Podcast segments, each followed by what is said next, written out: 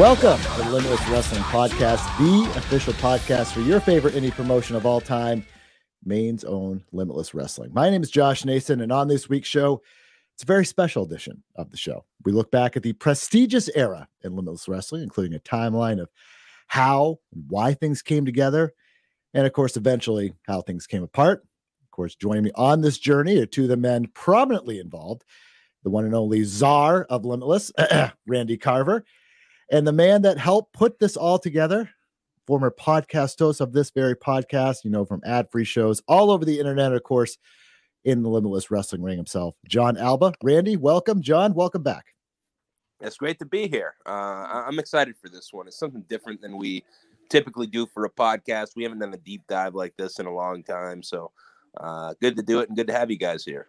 Yeah, I can't wait to do this. This is going to be really fun because we're going to probably peel back the curtain more than just about any indie promotion ever has with this episode. And I think people are going to really form an appreciation, Josh, for the amount of intricacy and care that goes into the storytelling in Limitless Wrestling to the point that I have the pay stubs. I know which each guy got paid. We're going to delve deep into that. We're, I mean, I wait a minute. Wait a minute. People got paid for this? Well, I mean, hey, easy, Josh. Let's, uh, let's cut it here, bro. um, before we do that, really quickly, obviously, I want to remind you: uh, Chasing Forever, Saturday, September fourth, September twenty fourth, at the Yarmouth and Vets. Tickets on sale at limitlesswrestling.com as we speak. Of course, the seventh year celebration, seventh year anniversary of Limitless. Alex Price defending the title against Ace Romero in a title versus career match. We have uh, some debuts. Rip Bison coming back. Anthony Green coming back. We just heard him uh, last week in uh, the, the podcast that just uh, dropped recently. And also, really quick, Randy, uh, this is a, kind of a twofold thing. Uh, MSP taking on Dirty Dango, and a Dirty Dango has found a partner. Am I right? Yes, he has. It's going to be the returning Harry Smith, who has not been in a limitless ring in three years. We haven't seen him since the Portland Expo, and also someone undefeated against MSP in limitless wrestling.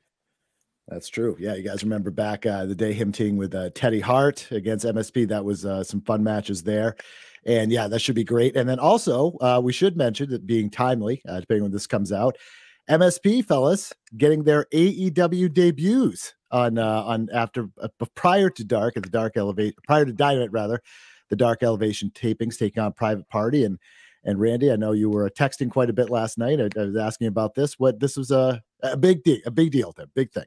Yeah, it definitely was. Um, stoked for those dudes, man. It's been a while and a long time coming, and uh, really cool that they got a match too. And I, I think cool in the grand scheme of Maine wrestling history that it was Mark Quinn and Isaiah Cassidy.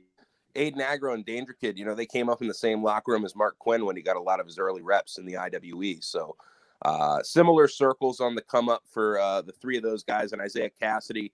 A lot of his early matches in his first year were in Limitless Wrestling. So they have ties to the Maine wrestling scene and MSP uh, finally getting a chance to showcase the vibe on a big stage like AEW. Yeah, well, you know, I just put in some calls to the Hardy family office. I made it happen, man. Yeah. Okay. Yeah. Jon taking credit for MSP success. the private part, private party is a big part of the uh, AFO, and you know, I, I got I got some. Call- nah, it was awesome. I, I, was so proud of those guys, and I, you know, Randy, I've been waiting for someone to give them a chance. It it blew my mind that nobody had, and it's about time that they got their due recognition, and hopefully, there's more to come because I, on a shoot, those two are literally day ones for me. From the moment I stepped into indie wrestling, those two were there, and I'm so proud of them. And I know how proud you are. It's great representation of limitless wrestling. Yep, I would agree. I was, I was surprised they have not got their shot uh, in a variety of places, including a, uh, a, a big quote unquote big tag team tournament for the NWA Crockett Cup. I, I you have 16 te- I, I just don't understand they haven't got the chance yet, but uh, all that's in the past. They get a big chance against AEW again uh, in AEW. Depending when you're hearing this, uh, you'll be able to watch it on YouTube starting uh, Monday night. And uh, yeah, let AEW know. Help these guys get booked again. Good stuff. All right, fellas. Oh, actually, Randy, anything else about uh, Chasing Forever before we get to our, our main focus? I will just mention that we have dipped to uh, low ticket territory. We're under 90 tickets remaining now for the show. So uh, limitlesswrestling.com slash tickets for any information or tickets. Well, and there's one more thing too, Josh. Limitless Wrestling just surpassed 1 million subscribers on YouTube. That's right, Randy. That means we pick a special guest to go around the world, a Limitless Wrestling show wherever they want to. Do you want to pick the name now? Am I doing that? What, what's happening? Um, maybe we'll talk about that when we get to like two million. um, but yeah, uh, kind of cool that it was also on the actual like seven year uh, anniversary of Limitless Wrestling on the 12th of this month. But uh, yeah, officially uh, surpassed a million on uh, YouTube. We want to thank everybody for subscribing and watching through the years. And right now, it's the best time to subscribe right now if you haven't, or at least check out the channel because we are releasing some of the best matches in Limitless history uh, to celebrate 1 million. And uh, there's already been Jonah versus Mike Bailey, uh, the submission match between Daniel Garcia and Lee Moriarty, and much more to come. Mm. And obviously, a good chance to catch up on some stuff because just a few months, Randy, we're going to be doing year end awards and all that. Yeah, we're only a couple months away at this point. Kind of, kind of crazy to think about, but uh, it's been a hectic year. Now, one quick suggestion. I, I believe uh, for one million subscribers, you're going to get some sort of a plaque or something like that in the mail. If I if I remember right, I believe so. Yeah, I'm I'm kind of rusty on how that whole process works. Well, I mean, to me, it should be a, a championship of sorts defended in Limitless. I think it, it is uh, mm. gets put on the line. You know, it's a it's a it's a prized item. You know, Dynamite has the Dynamite Diamond Ring and you know, everyone has uh the U- NXT UK RIP has the used to have the Heritage Cup and officially a belt, but you know all that. So I mean, I'm just throwing the idea out there. Maybe this thing gets defended on a on a show to show basis. Yeah, we'll throw that thing on a chain and get it done. Oh, I, I don't know what that means, but I hope it's good. Uh, guessing probably not. Anyway, let's go to something we know that's going to be good. Is a timeline, the, the history, an oral history, to so to speak, of prestigious. The trio uh, that uh, was led by Jon Alba with uh, Mac Daniels, the notorious BRG, and Channing Thomas, of course. And let's go back in the time machine to a a uh, a period of not a lot of fun going on in the world. December 2020, the VLC Cup that year. Of course, this was the first closed taping era. This is the first uh, full event that Limitless did. A, a, much different time than it is now. And I guess we'll kind of start with uh with with uh Jon here. So we'll kind of set the stage. All three guys, where were they at their point of their respective limitless careers? We'll, we'll start there. Uh, they didn't exist. It's as simple as that. They all three had been kind of just sitting in let's wrestle, each trying to find themselves. And I think that's kind of what the whole prestigious story is. It's a story of discovery for everyone involved, including for I think Randy too, in seeing everyone evolve into who they are right now. And I think that the story has to even start before the 2020 VLC in December, where I had been on my three plus year ban at this point, essentially from Limitless. But truthfully, as, as Randy, I'm sure will tell you, uh, Randy and I were collaborating a lot uh, in that time, and, and I'm very grateful for that. That Randy let me have a hand, even though I wasn't there, in trying to help tell great stories. And we, I'd say, Randy, geez, I was actually looking back through our messages the other day. Man, we started planning that 2020 VLC show in December. We, we probably started planning that in like August, maybe trying to get that what what a closed taping might look like and it was there that Randy and I talked about me not just doing commentary for it but also trying to get Mac Daniels a call up so I feel like all the pieces just kind of came together for that. Randy what do you remember about that time? Uh kind of exactly that like it was uh a big time feeling out process not only for like what our events were going to look like but who was going to be a part of that crew. I mean there was summer of 2020, there was a lot of change in the world of wrestling and the world in general, but uh, everybody felt the ripples, you know. And when we were, you know, we were forecasting something like the Cup months out, like Jon's talking about. So, really, we wanted that Cup to be kind of the fresh new step forward for Limitless Wrestling. We knew we were going to have some spots available on the roster. Um, some of our uh, OGs got signed up, or maybe even were out of wrestling at that point. So um, it was time for new people to step up, and uh, we knew that we had a good crop of people within like Let's Wrestle um, before the pandemic, and then as we got into the closed tapings that weren't just the straight up live events that were more just tapings, like we saw breakout stars arise on the pandemic at the dojo series, and uh, at that point, I believe uh, we were like I think through season one of the road and halfway through season two when the Vacationland Cup 2020 actually hits. So, um, you know, we had some cultivation in the process of like people who were making their way and uh, we're just undeniable at that point. You know what I mean? And uh, I don't recall uh, necessarily like when, but uh, you know, I knew that Brett and Channing at least were going to be a part of that, and they they did make their tag debut on that Vacationland Cup event December of 2020. Uh, Channing had been in Limitless before. Brett had two, technically, uh, back at the Locker Mess Festival, I think in like 2017.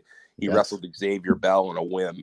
And uh, he was a last second like replacement. And he was also uh, someone I knew very well from the Maine wrestling scene because as Todd Harris, he was up here many, many times for IWE back in the day and was a bright spot on those events. But uh, asked me a few years ago if I thought I'd ever be booking him in a big spot, and I would have laughed. But he, dude, uh, we'll get to it. But I mean, they just they just did so much to just be guys who you couldn't deny anymore, you know. And uh, it was the start of it. You know, we I think that the big convo is like we just the they were three standouts of Let's Wrestle, Mac, Brett, and Channing. But like, how do we uh, get them to a point where they're not going to feel like strangers on this roster. So at this event, uh, which you can watch on IWTV if you haven't already, Jon Alba returning to the full-time commentary position, and Prestige, the Prestige, as they were called then, or at least two of the guys, made their uh, Limitless tag team debuts. You just mentioned, so they took on the Beverage Barons. Yeah, this feels like a thousand years ago. Puff and Puff and Megabyte Ronnie uh, taking on the Prestige, picking up the victory over Channing Thomas and BRG on that night. And Jon, you were on the call. Uh, as you mentioned before, you know the road was happening. Mac Daniels uh, getting making his way and uh, getting some matches there. And I, I guess when did the wheels uh, kind of get put into motion to start bringing this group together? Where are the well, seeds, John? Jon so so that?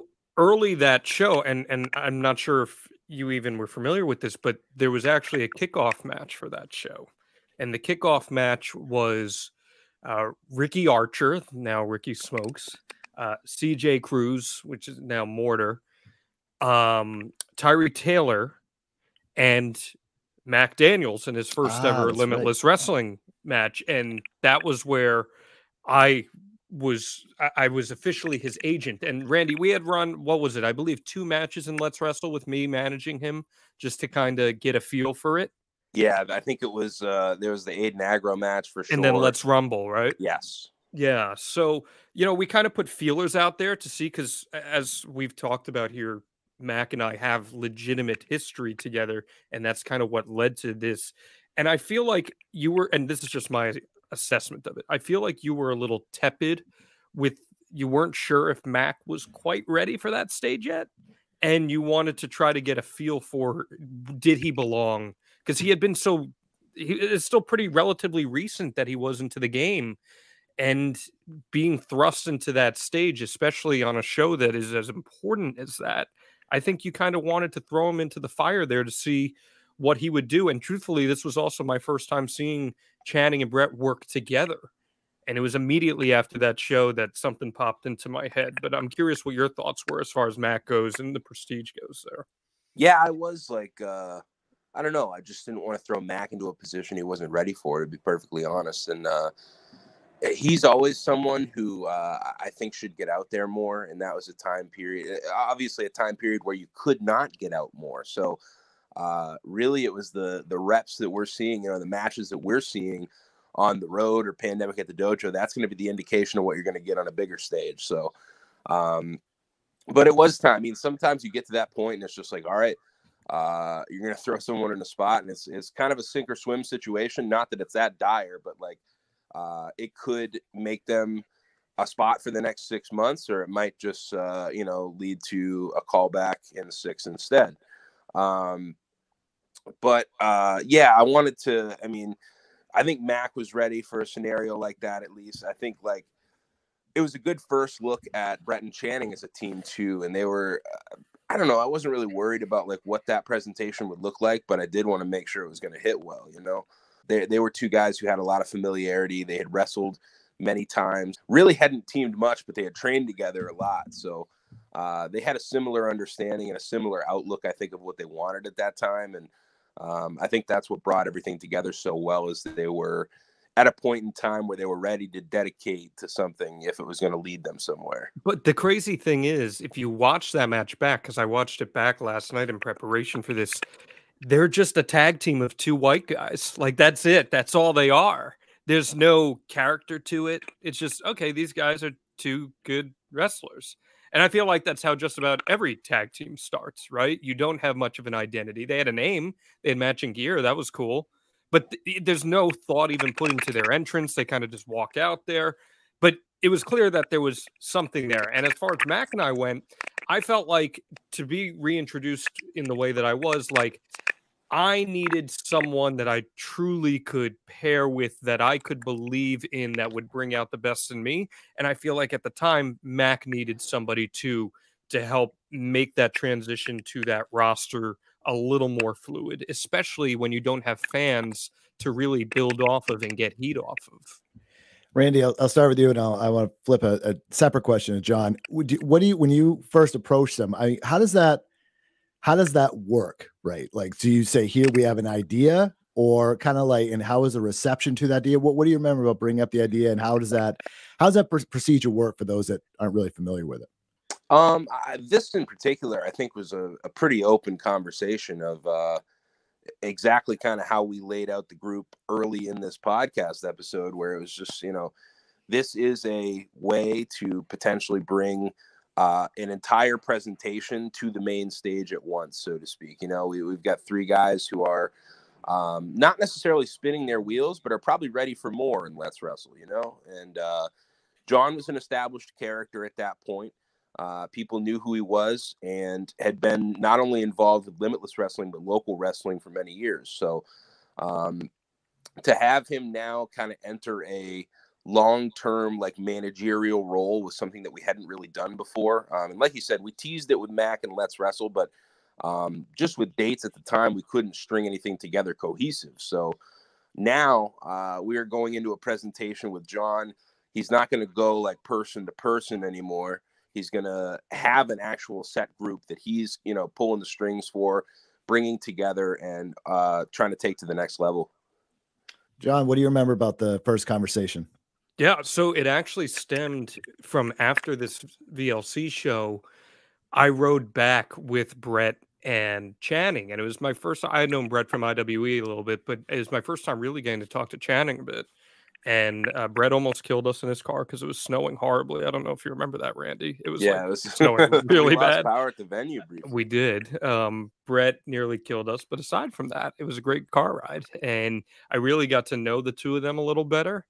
And I, I think Randy and I were trying to come up with ideas going forward of how can we present Max specifically in a way where he'll start to connect with the audience. And we were just having this session at 11 p.m. midnight, and I, I think I said to you, "What if we paired him with Channing and Brett?" And I think you were a little hesitant at first, but then as we started to talk a little more, I think you started to see that there could be something there. Especially, I think you had the foresight to recognize, well, we can utilize the road with this and the road can be used as a way to plant seeds between them and then eventually make something cohesive about it. And that was like late December, early January, I want to say. All right. So then we flip to a about a five week stretch between May and June 2021. We saw the team first form uh, on camera, and then also uh, the uh, their first match the following month. So we begin May 2021. The games we play and the plan finally comes together. Opening match of the the uh, the show, Team Sea Stars, Ashley Vox and Delmi Exo taking on the Prestige, Shane Thomas and BRG. And again, as Jon mentioned, there was a lot of uh, you know teasing on the road that something was going on, kind of you know leading into this. And then uh, Team Sea Stars picking up the victory. And then after the match, Mac Daniels himself joining Channing and BRG, a post match attack of Ashley and Delmi. And yeah, it, it, this really this was the first uh, union of this uh, of this trio. And then the the month after at um, Fortune Favors the Bold that was happening in June. Prestigious made their in-ring debut, defeating Team Sea Stars and Rip Bison. You guys remember that match, of course. So yeah, the the team it uh, that also opened up that show. The team forms, and then they obviously pick up a a big trios win uh, the next month. So uh, Jon, we'll start with you. So after that first uh, the, the first kind of the union, were you happy with how things went, and what what was your immediate thoughts leading into uh, to June? Yeah, so I, I want to kind of backtrack a little bit because we skipped a lot there of some really important details that went into this that would eventually be paid off at the end. Uh, and that starts with Double Vision, which wh- when did we tape that, Randy? About February? Right? Yeah, because I think it was a, it was like a mid March release, so I would yeah I would wager it was probably the last yeah. weekend of February.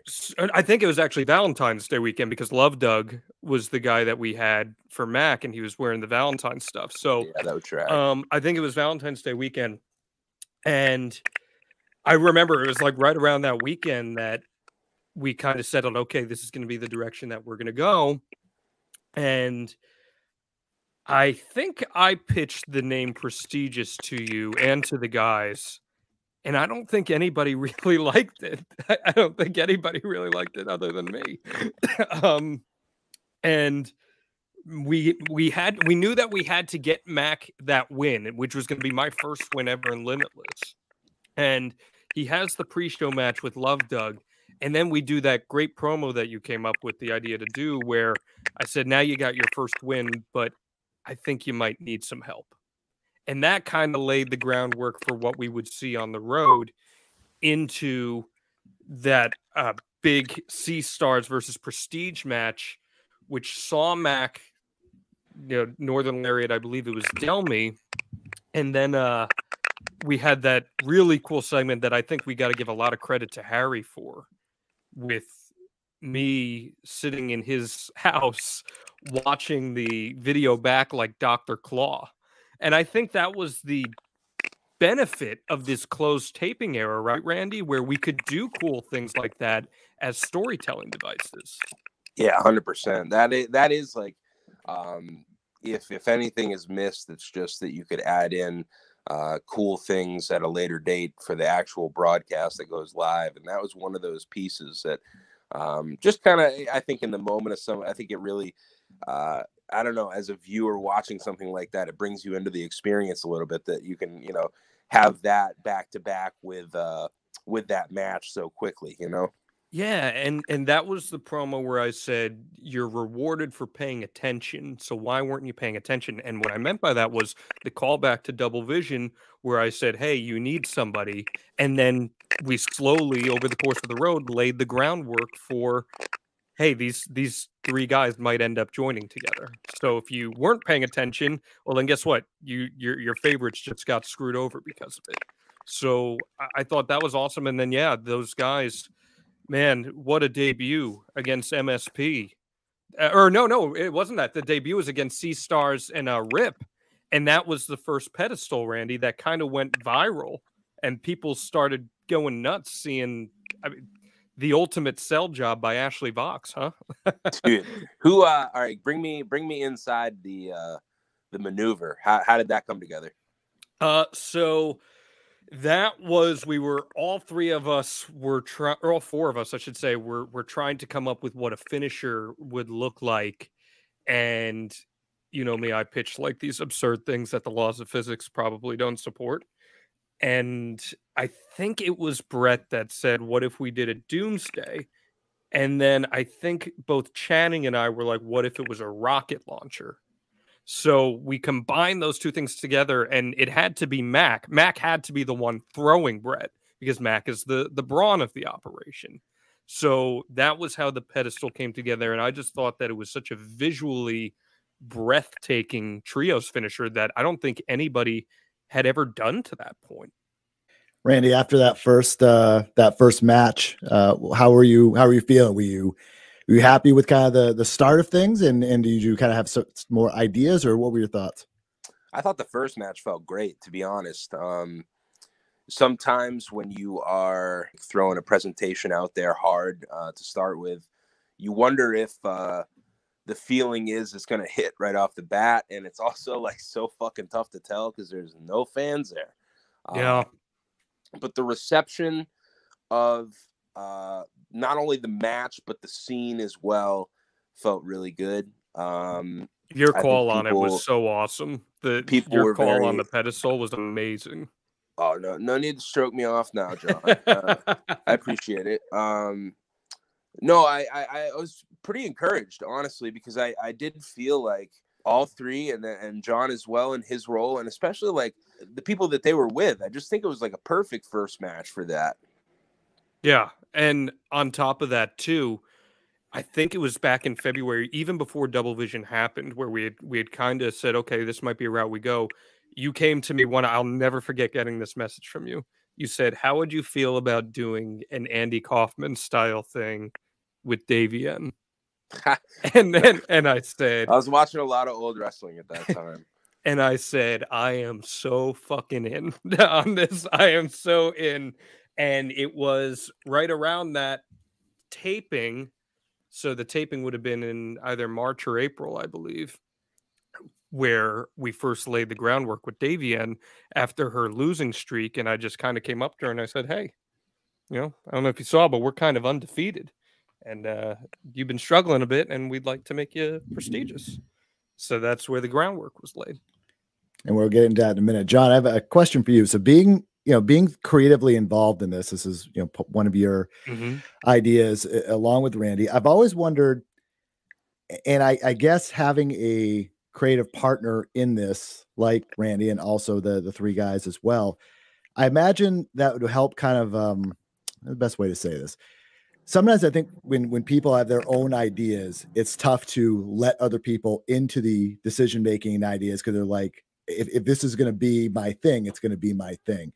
How did you kind of weigh what was what your creative vision and, and the guy's creative vision was for this, also with what the promotion needs Sure. and long term stuff? How how did you kind of weigh that? Well, and was it first off, I have I have to give Randy all the credit in the world because Randy didn't have to let us have any input or say. He's the promoter. He's the guy who has the pen, and he certainly did not have to let us in on any of that process. But mm-hmm. you know, I, I know that I could pitch anything to Randy, and instead of saying I like it or I don't like it, he'd say, "Okay, well then, how can we go? Where can we go with this? What can we do with that?" And it was extremely, extremely collaborative. And the reality is, in this year and a half, almost two year long story, there were only two specific storylines in it. But the Davienne story was like a seven month story in and of itself. And then the breakup story, we had been planning that for almost a year. So uh, the collaboration from Randy, I, I and I'm not just saying this to kiss your ass, Randy. I mean, I haven't gotten that with any other indie promoter I've ever worked with. And I've I've explained that to you personally with some of the other indies specifically where stuff changes like that. And uh, Randy has the foresight to allow for these stories to play out in long form. And I just don't think a lot of independent promotions have that. Yeah, Randy, would you? Uh, I mean, you've dealt with a lot of uh, different individuals uh, throughout the years, and w- would you say that the the creative process and, and kind of how things went were were uh, smooth and collaborative, as Jon said?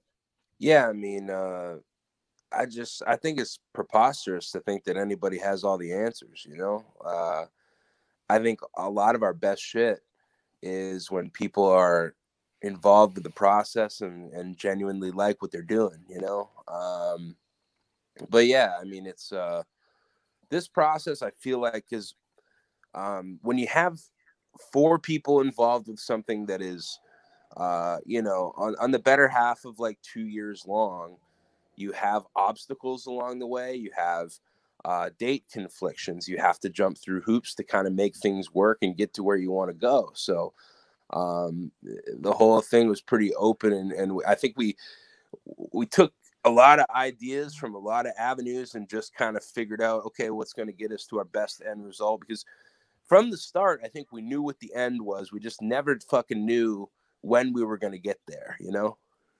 Yeah. Yeah, and definitely. That's fun. I think that's fun.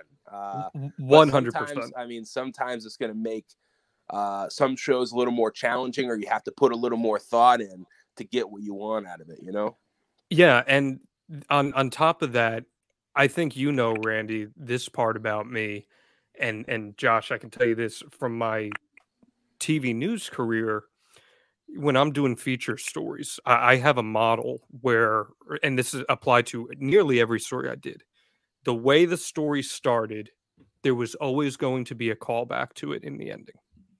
And that was kind of my personal approach in trying to work with you to tell these stories where each story that we told was paid off from groundwork that was laid in the beginning. So I think that makes great pro wrestling storytelling. Let's go into this uh, next section then. Uh, this was the, as you mentioned, the beginning of the Davienne recruitment attempts and leading into the eventual return of live events. So again, the closed tapings began to wind down. We're kind of looking ahead to having some fans in, in the house again. And you mentioned, Jon, there was an attempt for prestigious to resurrect the career, so to speak, of Davienne. Obviously, she was on a losing streak and to try to bring her into the prestigious fold. Take me into that. I want to ask, I'm going to turn this around to Randy first. Why Davienne? Why was she the person for this? Because this was it, it being specifically Davienne, that was all Randy. I um honestly like I really liked the work that Davy was doing at that time. Um I thought she had a lot of potential to be, especially when live events came back, and I, I think it came to fruition like a big player uh, when fans came back, and and she was just someone who a lot of her work recently pre-pandemic was Let's Wrestle, so. Um, I think we were getting to the point where she was going to be in the plans for uh, regular live events before the pandemic, but um, she became such a fixture on the road, and I think had some really impressive performances.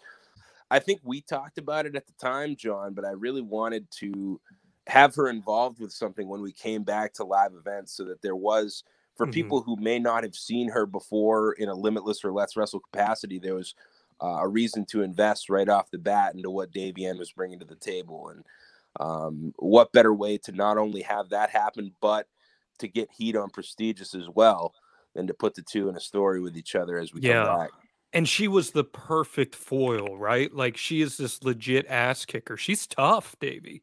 And so juxtaposing her to me, obviously, is a great visual, but also to these three frat boy white guys is also a great juxtaposition because she is a legit ass kicker. So I thought that was great. And even if you go back to her matches in the close taping era in like February, and I'm on commentary, you hear me starting to take some jabs at her. And that's because Randy and I had just talked about it and we wanted to go forward and try to plant those seeds. So that story really started being told dating back to like January, February, which I just think is so cool. And even though it, it didn't necessarily kick off entirely until May or so officially, the groundwork was being laid there. And Mac and I started to pester her, and we had the open challenge that we did where Brad Cashew attacked her from behind, and that laid the groundwork for Mac to have his singles debut on the Limitless show against her. So let's go to uh, June 2021. Patience is a virtue.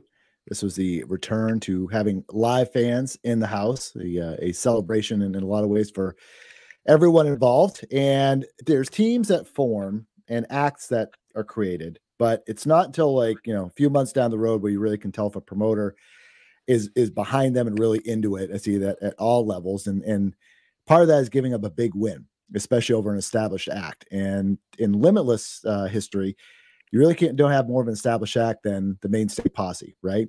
And on this night, Prestigious, uh, this was right before the last match for the intermission. Prestigious taking on MSP at that time, Danger Kid, Aiden Aggro, and Alexander Lee and prestigious uh, picked up the victory. The preceded by one of my favorite uh, moments, which was the Anthony. of course, Anthony Green at this point had been released by WWE, and in our minds in wrestling, all these people released anything can happen at, at any point. So all of a sudden, Anthony Green's music hits, and everyone, I just kind of noticed everyone kind of looking around, and I was, I, I was like, I looked, I was thinking to myself, didn't he just get cut. Like, it was like the day before, wasn't it, Randy? It like, was yeah. literally the day before. and I, and I was thinking in my observer head, I'm like, that is an awful quick. Ter- Maybe he didn't have a, a, a, a time which he couldn't work, whatever and all of a sudden prestigious comes out and it's like oh my god that's so perfect. It's so great.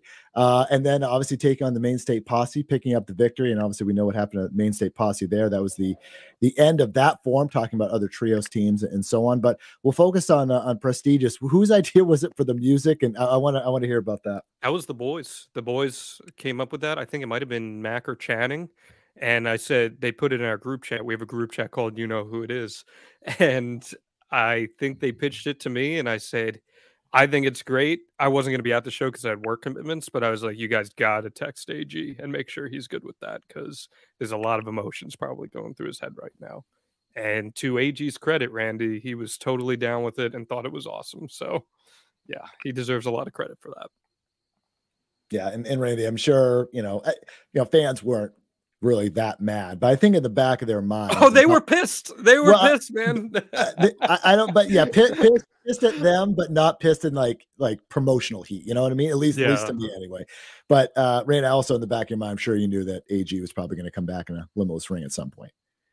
Well, all I can say is that we played the file we were given for the night, Josh. Um, yeah, I uh, I had talked to AG the day before uh because uh, we had a we had our last uh, student showcase the day before, actually, at Ronco's and Brewer. So it was a, I remember very vividly just uh, sitting there and I, saw a tweet from a Limitless fan actually that was like, bummer for AG. And I was like, I, I, thought he just got hurt, and uh, I fucking dove further into it. And then I, I, feel like someone approached me at that show. It must have, I don't know, I probably had Mac Channing and Brett on that show, but I think someone approached me there and had mentioned that later in the night, and uh, yeah, it ended up happening.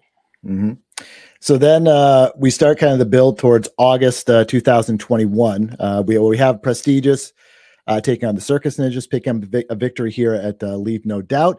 So, Jon, why don't you talk about the, this note? Because you can explain better than I can. There was a, a kind of a hostage situation in a sense with you know, Becca was involved throughout the summer. So the, the Davienne storyline still going as prestigious, trying to get her any way possible. Remind me of some of the little nuances and, and, and little things that happened along the way there during the summer. Uh, the main event thing didn't happen until much later, right, Randy? That happened after all the Davienne story. Unless am I am I forgetting something there? So uh, th- that was on the first Hermon show. So that was right. That was 6th. later. Or, oh, okay. Oh, okay. So yeah. So before that, jammed right in the middle. So before that, okay. So the July, it was undeniable was the July show, which was my first show back in front of a live crowd, and uh, that was the match where I'd said before Davienne We had done the post match vignette the month before after the Brad Cashew match, and she said she wanted. We said we wanted. We had one more task for her to prove that she was prestigious, and she said she'd be down to have one more match, but it had to be with one of our guys, and you know who it is. So that set up Mac, which this was, if I'm not mistaken, Mac's singles debut in a limitless ring. I'm pretty sure. Yes, it was. So uh, if you're if you're not uh, on a live event, yes. on, right, right. So. Uh, there was a lot. We had to make sure he had the heat, and this was. I remember we went back and forth, you and I, on this because there were. I think this show is the single greatest example of in-show storytelling that Limitless has ever done, and it, it with this angle specifically, because we had me cutting a promo with the prestigious entrance, and I'm about to propose to Davienne formally hmm. that she's going to join our group, but she cuts off the entrance. They have their match. And as Davienne's about to put Mac in Davienne Your Life, which is going to be something that's going to be paid off later, months down the line, uh, I get the mic and I propose to her with a ring pop and I say I got her her favorite flavor and I want her to formally join Prestigious. Will you be prestigious with us? And she gets rolled up from behind on that and she gets pissed. She challenges me to a one on one match that night. I'm ready to puke. And then Randy came up with a great promo that he had Channing and Brett cut backstage, where Brett says Prestigious never walks alone. And you see a little devilish look come across my face. And when Becca's having a match later in the night against Charles Mason, which I think is one of her best matches in Limitless, period. That mm-hmm. match was incredible. Uh, I we Randy put me on commentary, and we did something really unique where I was on commentary. I'm cheering so loud for Becca, and I look dead into the camera's eye and I say, It's a damn shame what's about to happen to her. And I walk down to the ring. The four of us surround her and we hold her hostage.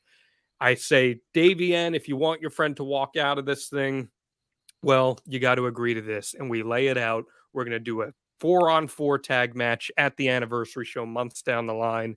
And uh, I've got my team. She's just got to find hers. And if she doesn't agree, or if she agrees to the match, the condition is uh, when they lose, she has to become our prestigious little bitch. And she agrees, and we still lay Becca out anyway. And that was the match, Randy, where Becca got busted open. And I remember I went up to her with my hand and I wiped the blood off of her. And I was just like, wow, that's crazy. It was a visceral and kind of shocking moment, but I thought it was one of the most effective pieces of storytelling Limitless has ever done.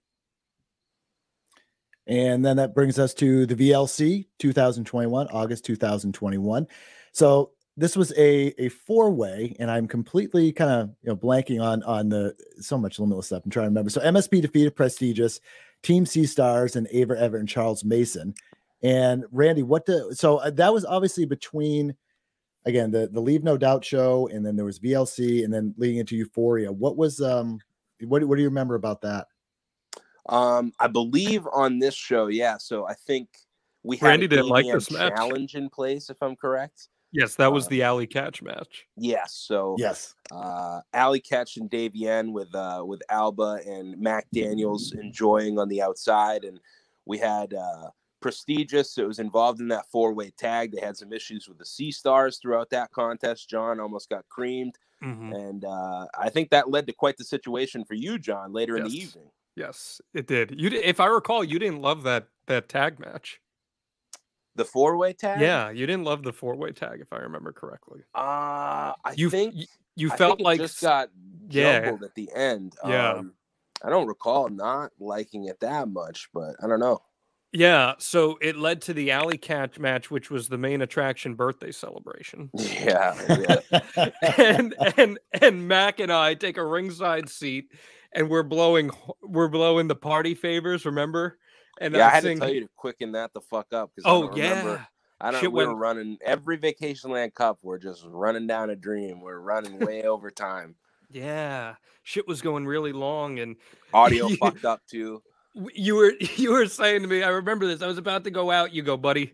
I need you to do this all in like 30 seconds. I was like, I got you. So we just cut off the entrance and I just start singing him to the ring and all this stuff.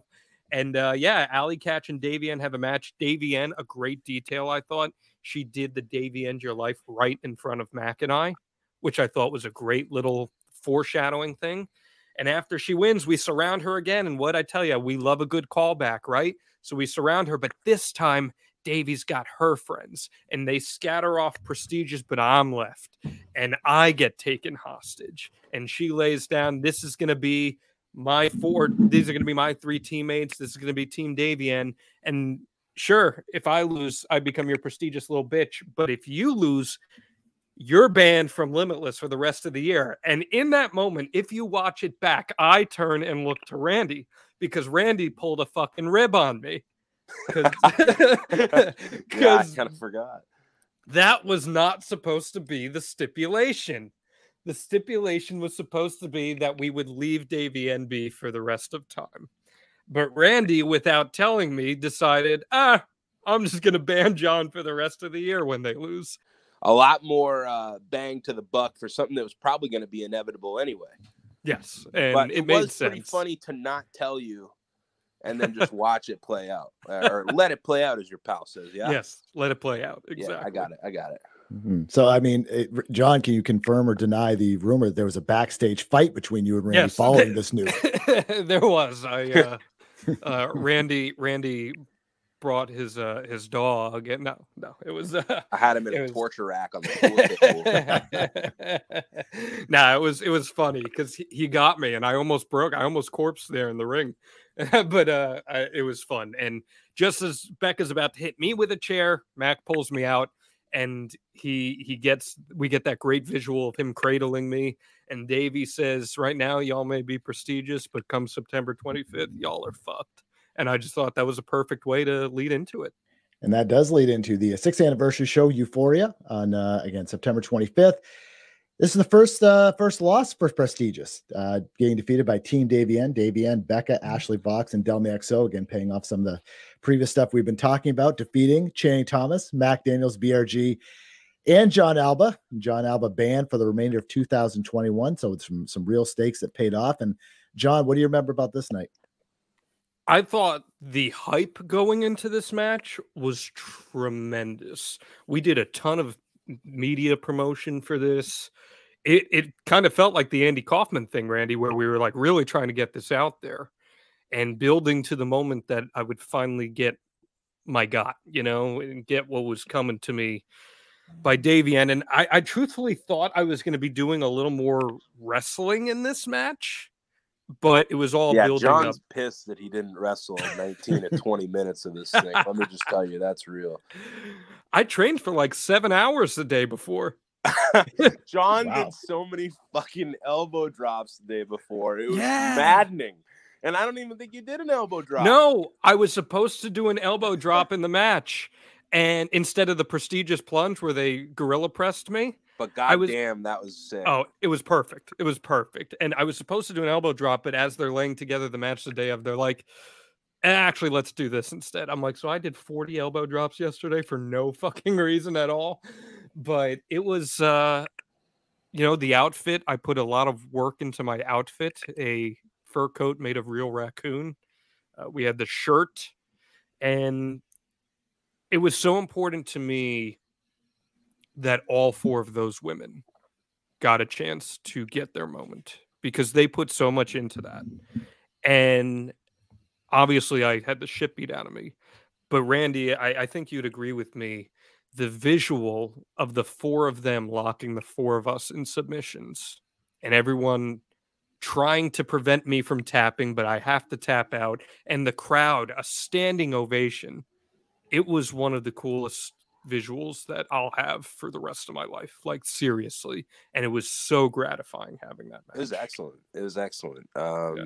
I think I will drop that on YouTube. So probably by the time you're listening, um, this will be on YouTube.com/slash Limitless Wrestling. because It was uh, so much fun to watch, man. Like an incredible blend of people. You know, for for eight people to be in a, in one match is kind of chaotic, but uh, it really came together well. Yeah, and like a small detail was like Davienne had tried to hit Davienne your life on on my guys, especially Mac, and she never was able to.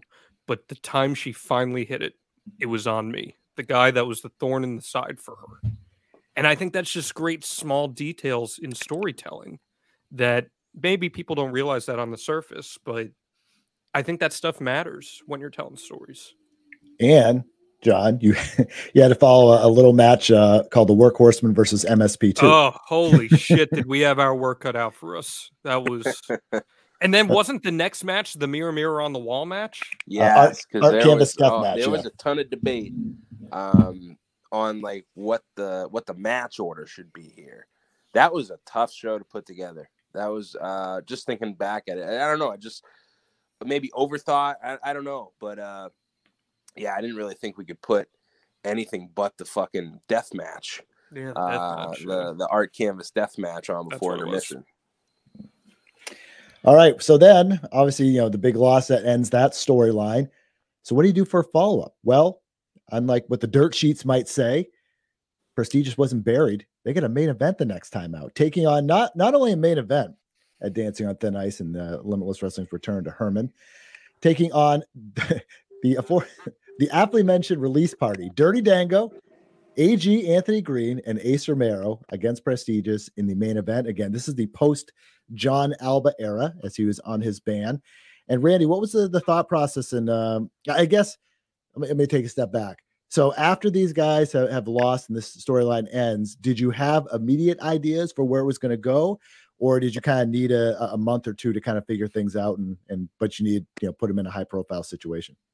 I think I just wanted them to have uh, a solid bounce back, you know, and uh, especially like with that being the match we were going to build into Hermon, and uh, it, it, did. Uh, we we doubled our crowd from the first Hermon show to the second one, so I would say at least the the build into that show was uh, semi successful, but it is a different presentation. We don't have Jon for the rest of the year, so um, now it's these three young bucks on their own, you know, trying to fight for things.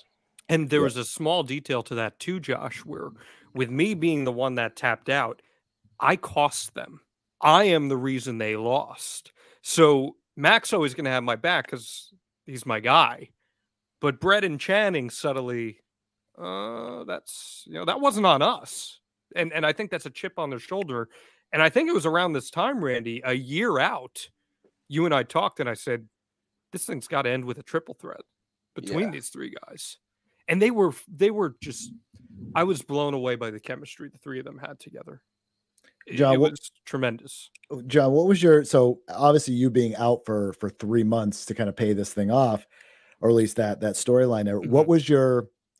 How, did you want to just be completely off the board? Was that kind of your idea? Was it like how, how would how would I guess for the for the character and everything? What was your what were your thoughts on how to go go through that that three months to stay involved, but not stay involved? What were you thinking there? Well, I think Randy the way we wanted to make it very much the the emphasis was they are on their own but what we kind of decided on and randy was a big proponent of this the little prestigious group zoom meetings that we would do and put on social and i thought that was a fun way to show the dynamic of prestigious a little bit of comedy to it but also layering in those small nuances that show, well, maybe not everything is as it seems. So I feel like it was important to keep me minimally involved, but just enough where we could show people, okay, someone is still pulling the strings. And I think that would also show the frustration from Channing and BRG specifically that, well, okay, well, you're not here. So don't tell us how we should do things. You you tapped out. Uh, do you agree with that, Randy? Was that kind of the nuancing there? Yeah, I mean, for people who were paying attention, I, I think there were uh, a lot of pieces that you could see play out, especially going into the show that they were about. Um, I'm I'm especially curious as well. How hard were those to organize putting together? Jesus Christ. oh man. Yeah, prestigious uh, wasn't just a gimmick, guys. It was a it was a real life thing where uh, dealing with three three divas, four divas, truthfully, all trying to get on the same page. So uh, not easy to put those things together, but we we had a good time. So it was it was fun. Just goes to my age old age old adage that you can never trust guys with full heads of hair. It's true. Very true. All right, so that let's uh it kind of leads into the some some singles action with some of the the uh the prestigious guys, also some tag team action as well. Next few months, let's see Prestigious returning their winning ways, picking up a big win over Love Doug's Love Doug and Waves and Curls at Fresh Blood 2021. And then obviously Channing Thomas picking up uh, a victory over Jigsaw, the returning Jigsaw at Prize Possession in uh, November 2021. And again, we just kind of keep going. And and uh, so the idea, you know, they were they were remember obviously on the cards, you know, picking up uh, tag team action, singles action. So, but Jon's absence, I mean, that was obviously a big thing. And I think as, as the as the calendar turned to 2022, you know, Jon's suspension is up. So, Randy, what was kind of the idea of how to start uh, laying the groundwork for his return, and and we'll take it from there.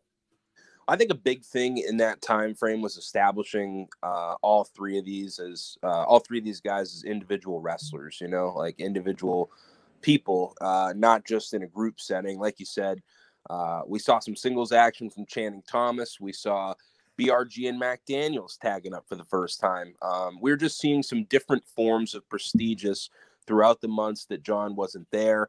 Uh, maybe some different points of frustration or wanting to prove something or a chip on the shoulder throughout for these guys. And like John said, a lot of that you can see play through uh, those like group setting Zoom meetings that would uh, be put out there from prestigious. But um, I think it was a lot of figuring out scheduling for when the uh, the grand return to Jon Alba would be because it wasn't right off the bat. I think we had toyed around a little bit, Jon, of maybe doing it in Worcester um, on the first day of the year to just yeah. like, ah, I'm back already. But um, it was something that we decided to save for Yarmouth. Yeah, well, it was important to you because you even said this to me. You're like, it has to be in front of our audience because the Worcester show was going to be a smorgasbord of different promotions and everything. And you said you really wanted to be in front of our audience to get the proper reaction. And you also said that you thought that if we did it in January, because there was a January show, correct? Like a late January show? Yes, I, yes, there was, and then I think we I, did. We not have any. Uh, we had some kind of scheduling thing where a lot of prestigious were not. Yeah, and and you said, you know what, people are going to expect you to be back right away. Let's hold it off a little bit, and it was going to be February, but then I had a last minute scheduling conflict with work, and thank goodness. Matt Hardy's the coolest dude in the world, and he laid down that promo for us to post, which I just thought was the coolest thing of him to do, and he certainly did not have to do uh, where he basically cucked me. And I thought that was a good little story too, because Channing and Brett were expecting me back. And Mac had to be the ones like, come on, guys, like he's he's so busy, you know, he's he's he's living the life. And I thought that was a great little layer to add to the story too. Yeah, especially with where uh, we were going with Channing, you know, especially mm-hmm. in the next like two to three months. I think that played into a lot of uh, his feelings boiling over in the story. Yeah. You know, and and we did pitch this, Josh. Nobody knows this, but Randy and I did kick around the idea of bringing back Davy and her em- embracing the hate per se, and ah. actually coming back, turning heel, and joining prestigious. But it uh, it did not play out that way, and I'm actually happy that it didn't, because I think that was a great story that we put a definitive end to that chapter with. So, Jon, where would you say this? Obviously, you've mentioned some of the little kind of underpinnings of, of the beginning and the end. Where, where would you say over this next kind of timeline when thing the the fractures definitely begin to show? I think it's happening at that point, and then March. Who would they face in the trios match in March? Was that was that, the uh, rematch with the Circus Ninjas. The Circus Ninjas, because right. that was such a. I I do want to put that first match over Yes, um, very good, very from good. From that match. Hermon show, leave no doubt. A- excellent match, and uh, I felt mm. like that was a rematch that we definitely had to run in Yarmouth. Yeah, and that was that was a good match too in Yarmouth. I, I really like that match. And did how did the finish end on that one? I, I forget. Did I inadvertently cost them on that? Uh, I, that was the uh, championship belt back and forth. Yes, that's right. That because Mac had won the Let's Wrestle championship, where and that was a great way to incorporate Let's Wrestle into into Limitless. Mac eliminated Channing in Let's Rumble, and that was a great way to start that fracture too. So Channing is about that's right. Channing does the kip up off the off the missile drop kick, and he's doing some really babyface stuff in the match. And we try to cheat, and it comes back and it costs us. So that's where the fracture starts to happen. And that's the show where we had all the toilet paper thrown at us too. yeah, that's geez, right. what the hell? Yeah. I loved it, but that was, was, jarring. And leading into that, uh, obviously Prestigious was on a, a, uh, little bit of a losing streak, losing at Price You Pay in, in December, uh, losing to MSP at the aforementioned, uh, you know, uh, White Eagle show, the Limitless Worcester event. And then obviously the month before uh, the thrill of it, the, the trios match you're talking about, losing to uh, Shane Mercer and Mortar. So there's a story there with them. You know, and, again, this was just Channing and BRG. There was a story with them losing, and and then you came back at that uh, March event, and uh, got the got the uh, the welcome reception there with the toilet paper, which people didn't really know how to throw. But yeah, this was uh this was uh this was good, kind of leading into this, and and the next month, uh, hard not to act reckless. BRG and Mac Daniels taking on uh which on taking on Mortar, Des Cole, and Ryan Mooney. That was a scramble match, if I remember right. Kind of talk to me about uh how that played into things. Oh, Randy, you want to take this one? That was I think that was more to showcase Brett more than anything else, correct? Yeah, because um I mean that whole show we're we're kind of showing off that all the members of Prestigious are in different places now. That was a match specifically for BRG to kind of showcase what he brought to the table in a singles capacity because he had never really had that opportunity. Yeah. We had seen it for Mac mm-hmm. Daniels, we had seen it for Channing Thomas and Brett. He was the one who was skeptical from the start of Prestigious, and then he just kind of became this good soldier who is, you know, he, he was following the lead and he was, you know, he's carrying his weight, but he never got the opportunity to shine. And uh, there was finally an opportunity for him in that match to do so. And we cheated to help him win, even though he didn't need the help. And that was a good layer to that story because with that happening, he inadvertently embraced it. Whereas later that night, Channing had demanded a match out of me to prove that we had his back and that simultaneously he could get the job done. I, that kept being the underlying theme. I can get the job done. I don't need cheating. And he had demanded a big match, and we got it with Anthony Green. Certainly did. And that, that was later that night, correct? It was two matches later. That was, uh, I, I think, you know, not to sway the voters' opinions, but I mean, that's definitely a top 10 match of the year candidate for me. Oh uh, my uh, God. Yeah. It was, it was awesome. And, and Jon, you, you couldn't help you, you accidentally, uh, you cost your guy Channing the match. And that was really felt like kind of the turning point in a lot of ways. Would you say? I, I'm curious to hear Randy's thoughts on this because I can only self evaluate. I think as a manager, this was my best outing ever. And it's great because I had the easiest playoff ever of Anthony Green and Channing Thomas, who had, in my opinion, one of the best technical matches in Limitless history that night.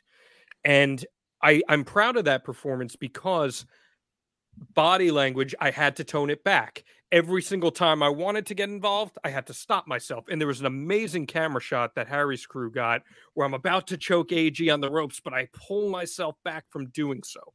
And uh, AG helped come up with the big moment where he does mm-hmm. walking, talking, flying.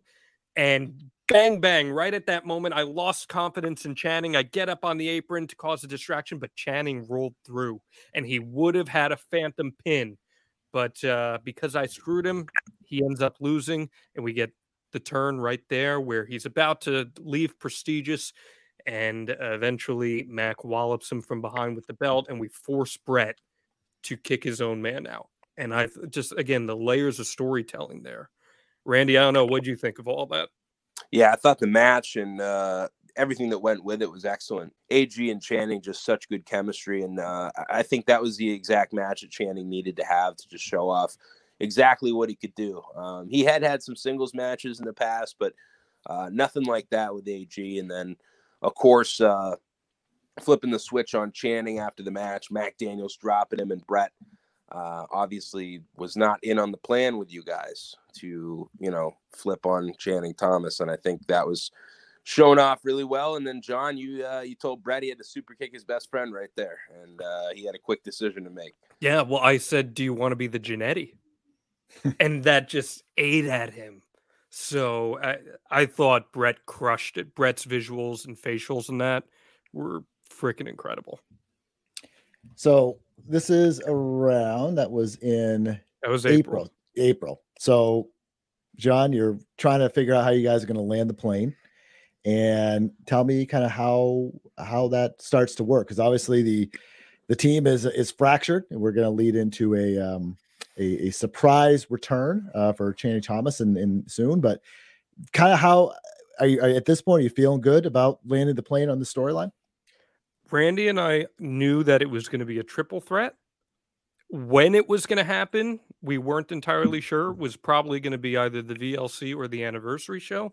And at this point, the plan had been, if I'm not mistaken, Randy, to bring in Sidney Bakabella with yes Channing Thomas. Yeah, I think he was going to come in actually the next month after that happened. So I think we were planning on May. yes, first, but... we were. And then, uh, as I discussed, some things happened with me, and I'm so disappointed, but I'm also grateful because I, I love how they ended up playing it out. But originally at that May show, had I been there, I was going to take a pile driver from Channing Thomas. And I was going to be ridden off of TV for a couple months there after taking a pile driver. But unfortunately, due to some personal circumstances, I was unable to make it and we had to pivot. But I actually think it's a blessing in disguise that we didn't bring in Sidney because I think it might have taken away from the story a little bit. So on that show, May uh, May 28th, acting up, Shook Crew uh, taking on uh, Prestigious's Mac Daniels and BRG. And then uh, after the match, this was when uh, Channing Thomas made his return and took out Mac Daniels, held up the Let's Wrestle title. And timing wise, it actually, you know, you mentioned kind of uh, how everything, you know, just kind of really worked out there was no Limitless show in June. So it was an extra kind of month uh, of build towards the Let's Wrestle Championship being contested on a Limitless Wrestling show.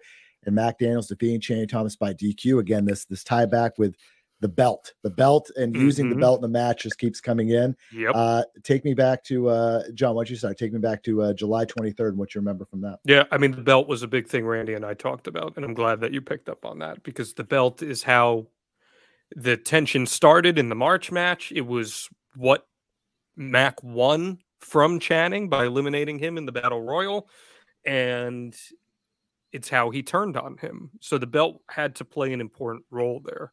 So I'm really glad that you picked up on that. And uh, yeah, I mean, I wasn't there for the show, but I thought they had a killer match. Didn't you think so, Randy? Yeah, I would agree. Um, I I thought this was both Mac Daniels and Channing Thomas kind of stepping into a level where they could be trusted in in big spots, and um, I thought the the finale of that with Brett was awesome. Oh um, man, the reaction! Holy shit! People were ready for it. They were they were ready for Brett, And that was the thing that I was unsure on. I think is like, can we? Is Brett to come around to the people? You know, and uh, I don't know. I, I, we saw it in Let's Wrestle early on, which was crazy because he had never uh, he had never really been a babyface presentation in these parts in this territory. You know, um, he had always been uh, one of the big bad guys in, in IWE for many years. So um, I remember we gave that a shot and Let's Wrestle, and I just like from ability and, and presentation alone, I'm like, damn, he can do it, you know. But like uh, after being involved with this slimy group for so long, I was just curious um, how we could get there and if they would buy it, you know. Well, and Josh, like you know this, I think pro wrestling is at its best when people feel with the story that they're seeing unfold. And in the case of Brett, here's Brett getting bullied around. He's always looked at as the third wheel here, and Mac is pushing him around. And I think we have all in our lives been bullied in some capacity, whether it's physically or verbally or mentally. So people identified with Brett and his cause in that moment. And that's what created that incredible moment where he he finally super kicked Mac and that reaction. And it led to a DQ where Channing got screwed again building his pursuit and and his frustration.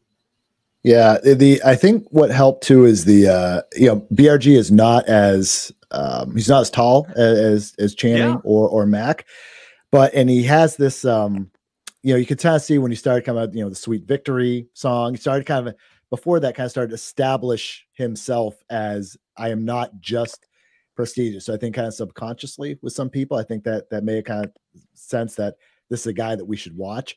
But it's kind of that little brother, you know, mentality, yep. kind of what you were alluding to. And when he finally goes off, I think people, uh, uh, you know, some of the things that you mentioned, but also just kind of this like, like uh, it, it paid off that what we had kind of been seeing with some of the character building and things like that, and the song and, and all this that he's a guy to watch, and people just kind of like, well, hell yeah, I'm going to cheer for this guy. You know, they just they felt that doesn't hurt. He's a good looking guy. You know, he has a, a great. I, his logo, by the way, I haven't said this is is the best. The NHL style logo with the BRG. I think that is like that is awesome. Um, and I'm really kind of looking forward to seeing where he goes from here. But we'll get there in a minute. But yeah, I think it, it just everything just it just it just worked. And when everything exploded, obviously him causing that disqualification leading into uh, the triple threat. And Randy, this is uh, you know, you get on the mic. It's always one of my favorite parts, Jon, when Randy gets on the mic oh, and yeah. show. When Me he's, too. He's trying to enjoy himself and, uh, and deal with all the bullshit going on. He can just he's like, I've had enough. I'm going to grab the mic and throw out a proclamation. And uh, he proclaimed that for a VLC qualifying match, uh, this was going to be uh, a three way. These guys were going to go head to head with a winner getting into the VLC. So there's some stakes there, which I really enjoyed as well and these two guys are going to go at it on the next show and that's what happened. And let's uh randy kind of i know we've talked a little bit on the show but kind of the idea of uh, you know we you guys have talked about this is always leading towards a three way now you're here now what? Yeah i mean it's uh kind of a cool situation for uh i don't know people who pay attention to like the little things in limitless because uh the og uh, Vacationland Cup looks so weird because we did have a triple threat in that one as well it was all three members of MSP being put in a scenario where they had to wrestle each other. The following year, it was Anthony Green, Tommy Dreamer, and Shawn Spears because of a weird situation. God, that feels like such a fever dream, Randy. Dude, I know, but like it's just it's kind of weird how uh, this tournament has just played out to have a triple threat match that fits into the first round each year, and uh, what a fit this was, and and high stakes with it. Winner gets to the finals. Um, probably the biggest match. Um, you, you probably put it beside the Let's Wrestle title match for Channing, but uh, biggest match in terms of stakes. I think all these gentlemen had had in Limitless Wrestling to that point, and uh, what a match it was! Like I was, I was blown away. Uh, I, I, I did have expectations for it, um, but I think that they really blew it out of the water. To be honest, yeah. like I, I, was just can't say enough good about it. Uh, it. It's match of the night for the Vacationland Cup this year, and uh, I think it put everybody on a different level in that match. Yeah. So I want to say it was probably around June, right, Randy, when I said to you, "Hey, man, I think I'm going to be stepping away from working most of my indies," and the travel was really starting to affect my mental health a lot, and my travel has been absolutely batshit insane, um, and it was really starting to affect me. And I, I said, I, I think this triple threat should be like the end of this part of my character and all that. And I don't know, it was probably mid July. I said to you, I think, I think I can go baby here. And I think if I go baby, that will accentuate Mac's heat. And I, I don't know, what do you think of that pitch? Because that that was such a like bringing this whole chapter full circle, kind of in a way. Uh, I think just like with anything, it just had to be right. Like it depended right. on it depended on how that moment was going to go and like what you were going to say. Um, and I think it was excellent what you did say. You know, I, I think it really resonated with people and it was real. It was raw, emotional. Um, and that was something, you know, that's a, a, along with the match. Like I feel like everything involved with that. There, there are so many moments. You know what I mean? Um, and that yeah. was a cool one to send him home with. Yeah, the uh, promo ahead of time was a lot of fun to put together. yeah, yeah, yeah. Was, and and Out it was in the graveyard. yeah, it was a little morbid, Josh. Uh, I, I had it in my mind. I was like, yeah, I'm going to do a promo in a graveyard. It's going to be, you know, laying prestigious to rest. Hmm. and then we get there to shoot it, and I'm like, wow, this is uh, this is kind of fucked up. I'm not gonna lie. like, like, like, I'm I'm kind of promo over all these actual legit shoot dead bodies here, and uh, it it seemed a little fucked up, but I thought it played really well, and it was very important to show that first pedestal that we had talked about earlier here in in that promo, and that whole promo is lit, littered with pedestals because we knew at that point that the pedestal was going to be the climax of this prestigious story heading into the match. So we'll take a step back even before that. You're going to the building, Jon, that day. And this is your you kind of know you you knew this is going to be the end yeah. and the end of a lot of things. And for for your limitless run at, at this point, um, the end of this team, the end of this storyline. Take me through kind of what you were thinking going to the building and when you get there, you're feeling through a day. Take me through all that. I was an emotional little bitch all day. Randy can tell you that. I came up to him and I was I was like very what's the right word? I, I, was, I was nervous, and I never get nervous performing. I never get nervous on air, but I was really nervous because I didn't know how this whole grand story that we were bringing to an end was going to get over with the crowd, and it was sad for me because, I mean, Randy knows this, I, and you know this too, Josh. I love this organization. Limitless changed my life. Literally, I don't have the job I have right now without Limitless Wrestling. And, you know, I, I, knew that this would probably be the end for me for a while. And I felt we had told such a great story to this point, and it was just so important to me that we hit it. Because if we fucked up, that that would undo everything in my mind. Whether that's accurate or not, I don't know. But I felt that way. And yeah, so, Randy, going into this, obviously you've uh, been with Jon for a long time, part of the storyline and, and all this stuff. Putting aside, you know, his request for the private locker room and the limo, and, and you know, take up all the all the premium parking outside. I mean, after that relief, I mean, what were your what were your thoughts going into this? Um, I, I thought it was going to be a good close to everything that we had done. To be honest, I didn't. I didn't feel any kind of way of uh, being worried about anything, or uh, I don't know. I just uh, I was excited, honestly. Like uh, that was one of those matches on the card where you, you have no, you know, uh, thoughts or uh, worries about it. You're just excited to see what the outcome is for everybody involved because uh, I think we all knew it was going to be pretty solid. And like I said, it blew expectations out of the water. And um, I, you know, it's it's pretty. It was emotional because it's like you're watching. You know, three guys on a big stage who really grew through Let's Wrestle and and they had this presentation with Jon that just worked and got to a point where now they can all break off and be individual stars themselves, you know, and that a couple years ago without this that wasn't possible. So to see that come to fruition and to see people uh, give a fuck about the entire thing, that's pretty cool. Are you looking back at it? Are you are you happy where you put it on the card? No. okay. to be very honest, no. I should have uh, flopped it back one match. Uh, I, the only thing I just didn't know uh, how the reaction would be to like sending him into intermission with Jon getting laid out, you know?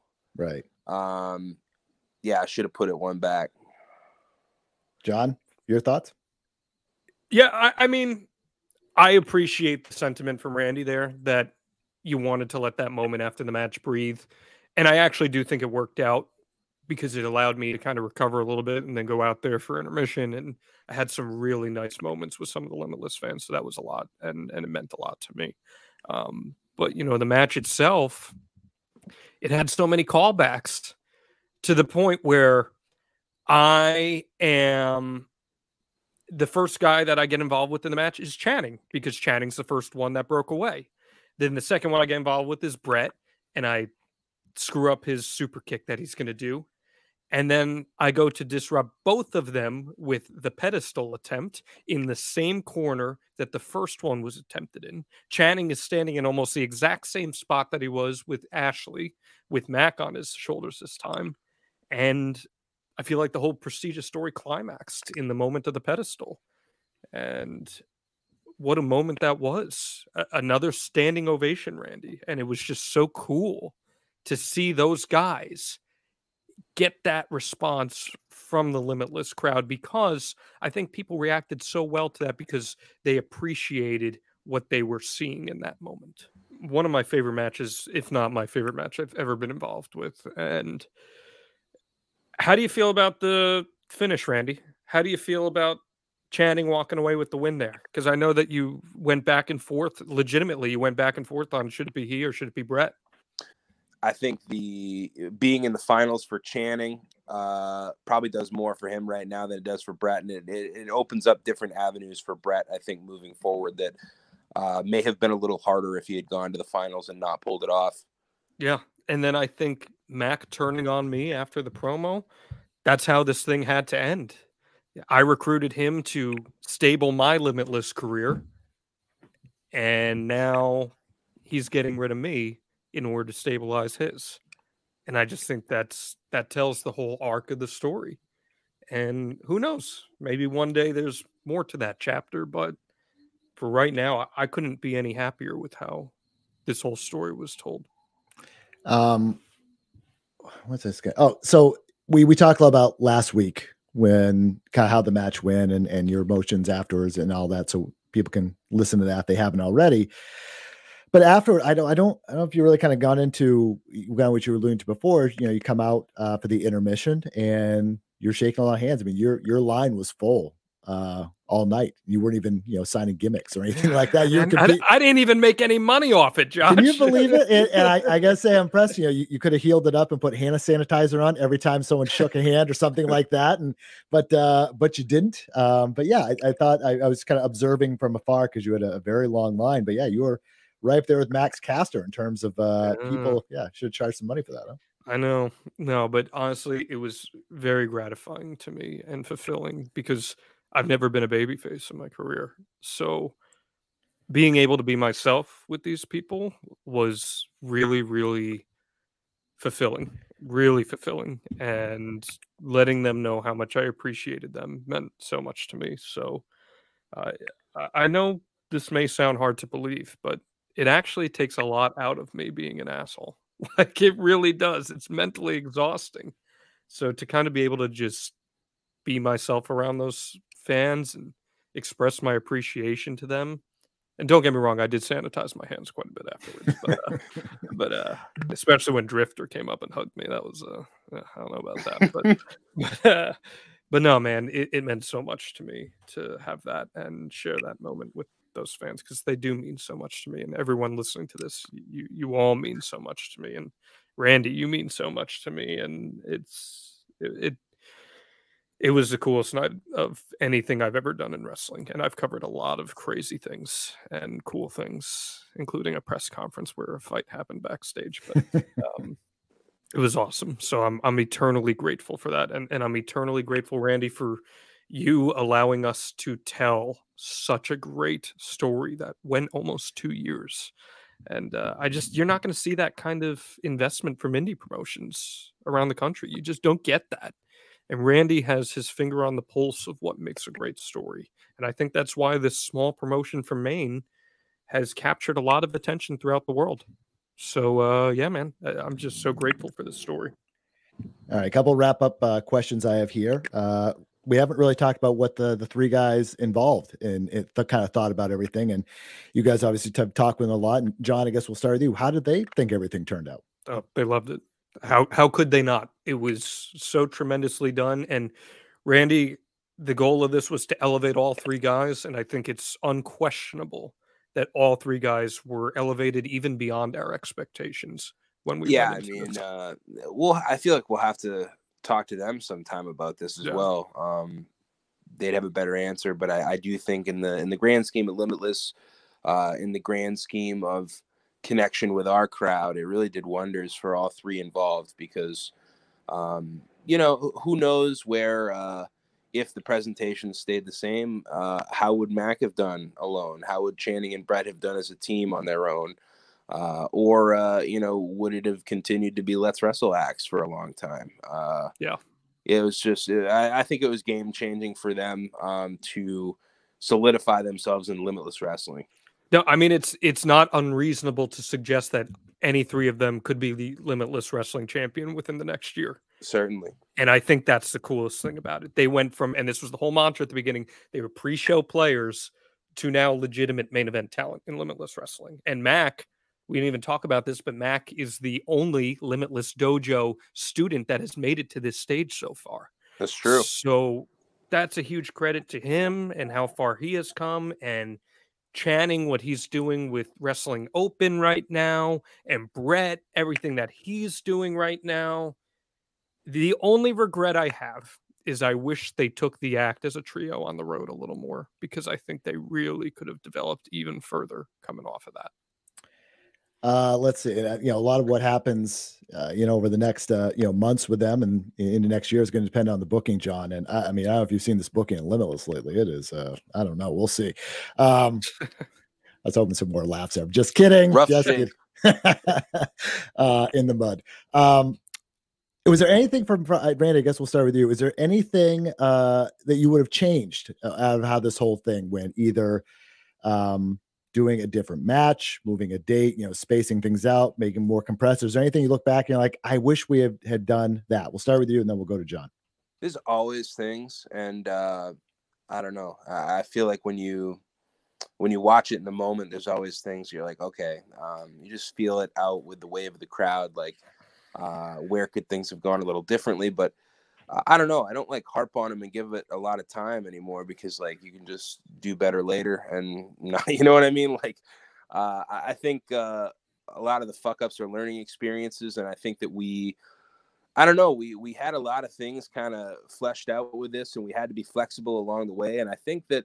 Um, especially getting to the the big moments that we wanted to, we were flexible in the right ways to get to where we wanted to go. So, um, certainly there are things that I'd want to change along the way. You know what I mean? Nothing, nothing like sticks out to me super glaring at the moment. But if I sat down and watched everything, I'm sure we could pick out a few together. We had two climaxes in these this near two year story. The first being the Davienne match, and the second being the triple threat. And we got standing ovations out of both. And there haven't been too many times in Limitless history that there have been standing ovations for matches. So I take a lot of pride in what everyone was able to pull off there, including yourself, Randy, from executing that story.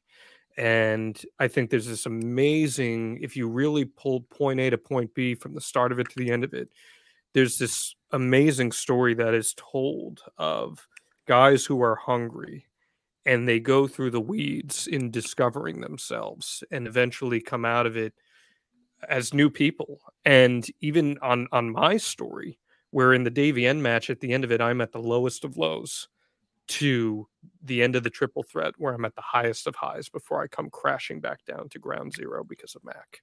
And I get ultimately what I probably had coming to me because of how I utilized Mac to position myself. So I just think the layers of storytelling are something that I will always appreciate for the rest of my career. And I'm grateful for it, man. Uh, there's really not much I would change about it, truthfully. Uh, the only thing I would have liked was if I'd come back in February. I we had talked about pairing us with uh, maybe doing prestigious versus waves and curls and Scotty Hottie. I wanted to take the worm from Scotty Hottie. That was the only thing that we needed to do that uh, that that didn't happen. But yeah, I, I loved it, man. Um, final question then. I, you you mentioned you wish you they had been out in the road, uh, taking this being able to take us out on the road. I I uh, I feel like there's again, I'm so conflicted saying this. I feel like there's still life in this team somewhere. I feel like the limitless story has been told, but I mean, with six man and trios uh, titles appearing and kind of being a bigger thing now, I mean, I imagine you there would be a bit of excitement, also a little bit of kind of like, huh, with if these guys were to appear in an AEW Dark in a trios match or, or try to try to run this back at some point down the line. You never know because reboots and, and reunions and all this stuff are all the rage. But um, yeah, I, I just I just kind of want to throw it out there because it was in the in the back mm-hmm. of my mind with opportunities, three young guys like this. This act was was a great act. We talked about for more than an hour now. Um, be kind of interesting if if that happens. So I guess never say never, right? I, I don't know. How do you feel, Randy? I mean, Josh said it. I mean, you can never say never. There's a lot of things throughout almost seven years, you know, that uh, I would have never thought we'd done again. We came back to it. So, um, I mean, I, am just so. I, I, wouldn't say that's in my mind right now because I'm just so curious, like what the yeah. next six to twelve months is going to look like for these three as individuals. You know. Yeah. Mm-hmm. Um, but uh everybody loves the nostalgia you know? I mean, I mean does. I think they would be stupid not to recognize how talented all three of them were together and how much they meshed and should an opportunity present itself somewhere josh i 100% agree with you. With that said all three of them have been set up for single success, not just in Limitless, but outside of it too. And Channing is crushing it right now. Brett is crushing it right now. I'm hoping Mac, now that he's married and has all that, I, I hope he can get back out there and, you know, put some focus on himself there as a singles act. But I never say never. And there's always great chances for callbacks. And there's more, maybe there's more to the story that can be told too in hmm. Limitless. So who's to say? I, I mean, what do you think, Josh? Like, I want to pose it to you. Did do you think that this was a successful story? Do you think it elevated the guys? You're an unbiased journalist here. What's what's your reaction to it? Yeah, I I I, I love the three of them together, and I thought you were a a perfect uh, fourth in the group that was not a um not a deterrent in terms of manager man being a manager or being a uh, some people don't like to refer themselves to me I, whatever.